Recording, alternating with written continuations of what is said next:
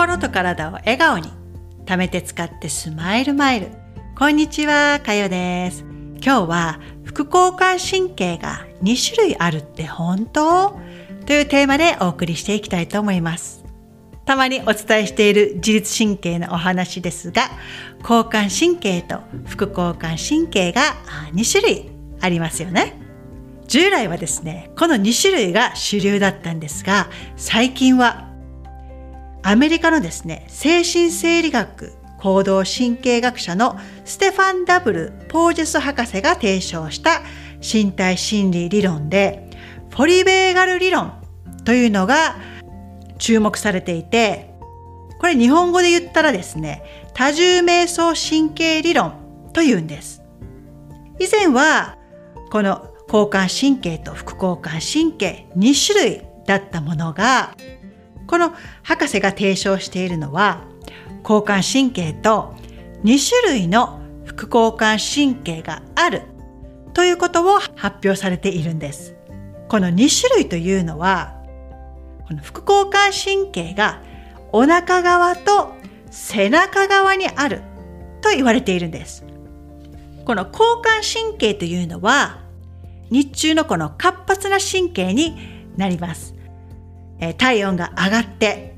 体が緊張していて興奮している活動の神経そこから体がどんどんと夜に向かってリラックスして、え、休息している時や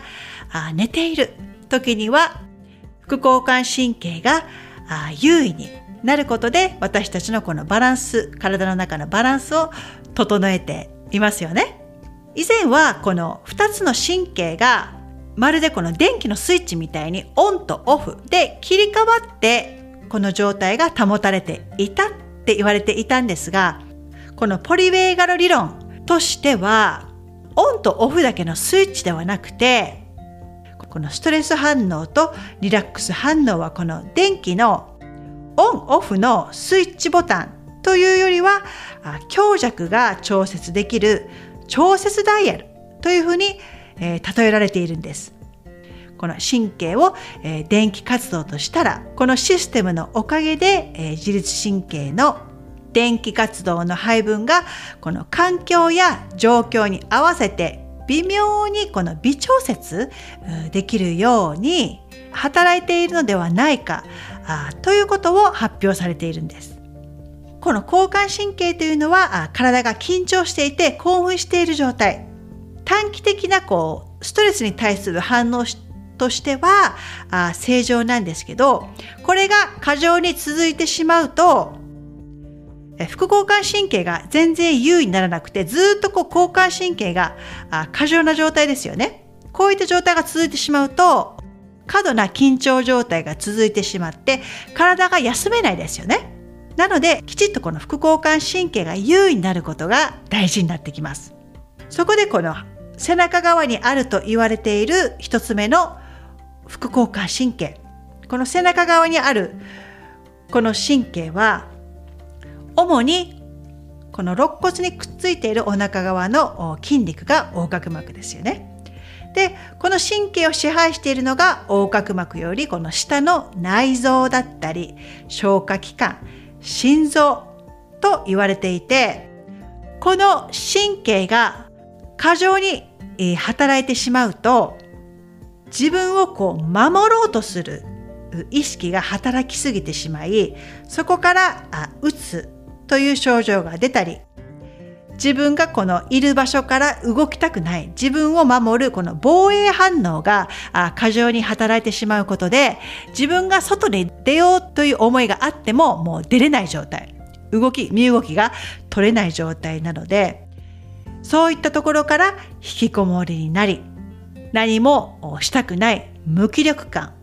呼吸や心拍が遅くなってもう温存モードに入るんですね。もう自分をこう守ろうという本能ですよ。外に出ようとこう戦うこともそこから逃げることもできず一定のところに凍りついている状態になってしまうんです。こういった状態が一時的なものだったら大丈夫なんです。でも長期的に続いていくことで体やメンタル的にもよくないですよね。でもここから一番状態がいいこの副交感神経と言われているのがお腹側にあるんです。で、この状態が適切に働いていると、あこの背中側の神経、背中側のこの神経ですね、が不活発で何もしたくない状態が続いても、このお腹側の副交感神経がきちっと働いていることで、えバランスが取れるようになるんですよ。この一番安定していて、え落ち着いているこの副交感神経っていうのは先ほどお伝えしたようにお腹側にあるんです。これは社会神経系といって愛とつながりの反応とも言われています。この愛とつながりがあることでそこからこの神経を活性化させることができると言われているんです。この神経を支配しているのは主に横隔膜よりこの上の内臓だったり噛んだり咀嚼ですね。噛んだりお顔の筋肉を緩めたり笑顔ですよ。笑顔を作ったりとか。まあねわざと作ってもいいんですよ。顔の笑顔を作ったり。することで、えー、この神経を活性化させることもできます。またあ首ですね。そして、えー、喉のとこ気管支とかそれから心臓になりますでこの神経が落ち着くことで体が安定していると脳に、えー、酸素が十分に行き渡りますよねそうなってくると血液の流れも良くなるので頭も明確になるんです。考えもしっかり、えー、することで頭の回転があ早くなりますよね。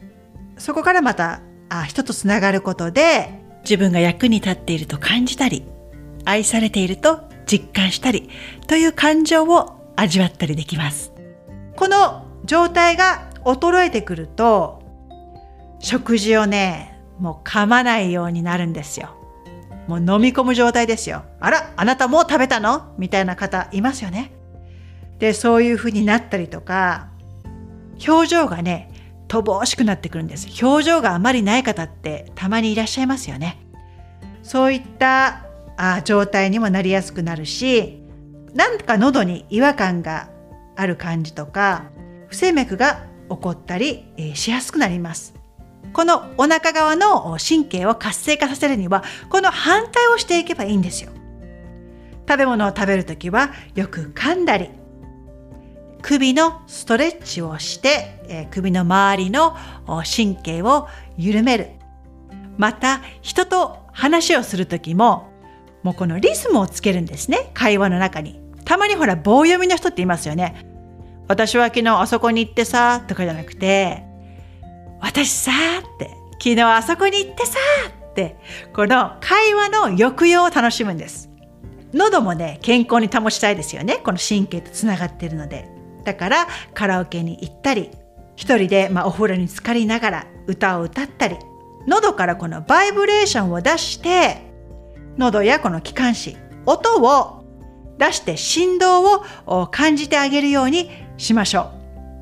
う。だからこのヨガでもほらマントラとかあるでしょ？そういったのもねやっぱりいいんですよ。このお腹側の神経。で愛とつながりのこのホルモンを活性化させるためには歌を歌ったりね、マントラを唱えたりアファメーションを言ったり、えー、こういったことで活性化させることが可能になってくるんです。呼吸のこの速度を遅くして吐く息を長めにするとお腹側の神経に好影響を及ぼすんですね。ですので、えー、背中側のこの副交感神経があんまり優位になりすぎてもうつ状態になったりもう動きが取りたくない状態になってしまうのでこのお腹側の副交感神経をなるべくね刺激してあげることで自分のこの体と心の状態が正常にね働いてくれるんじゃないかと思います。このお腹側の神経が機能しなくなった状態っていうのがこの自律神経失調症防衛反応である戦うか逃げるかまたは死んだふりをするかこういった反応がもうすぐさま発動してしまう状態。だったり、えー、自律神経系の働きが乱れることで、えー、臓器が調整不全に陥り思考や感情が乱されてしまう状態になってしまいます。お腹の神経が健全に、えー、機能している状態っていうのは他の方からのあまりね嬉しくない態度にも過度に反応をしなくなりますし、え自分からね社会的交流を心がけることもできますまたこの活動ホルモンの交感神経が高ぶった状態が続きにくくなりますお腹側の神経がきちっとバランスよく働いていると背中側の神経ですねもよく機能していることにつながるのでやはり一番大事なのはお腹側のこの副交感神経の状態を優位にしていくことが大事ですよね。それではおさらいとしてお腹側の腹側瞑想神経を活発に、え、できる動作と言ったらよく噛むちゃんと噛んで飲み込む。首を軽くマッサージしたりストレッチをしてあげる会話をするときは抑揚をつけながらおしゃべりを楽しむ、え喉を健康に保つために歌を歌ったり。または、え喉から出すこのバイブレーションマントラでもいいですしアファメーションでも OK です。歌を歌ったり聞いたりすることもいいですよ。で呼吸の速度を遅くして吐く息を細く長く行うことでよりえこの神経を活性化させることができます。よかったらやってみてください。それでは最後まで聞いていただきありがとうございました。また次回に。チャオ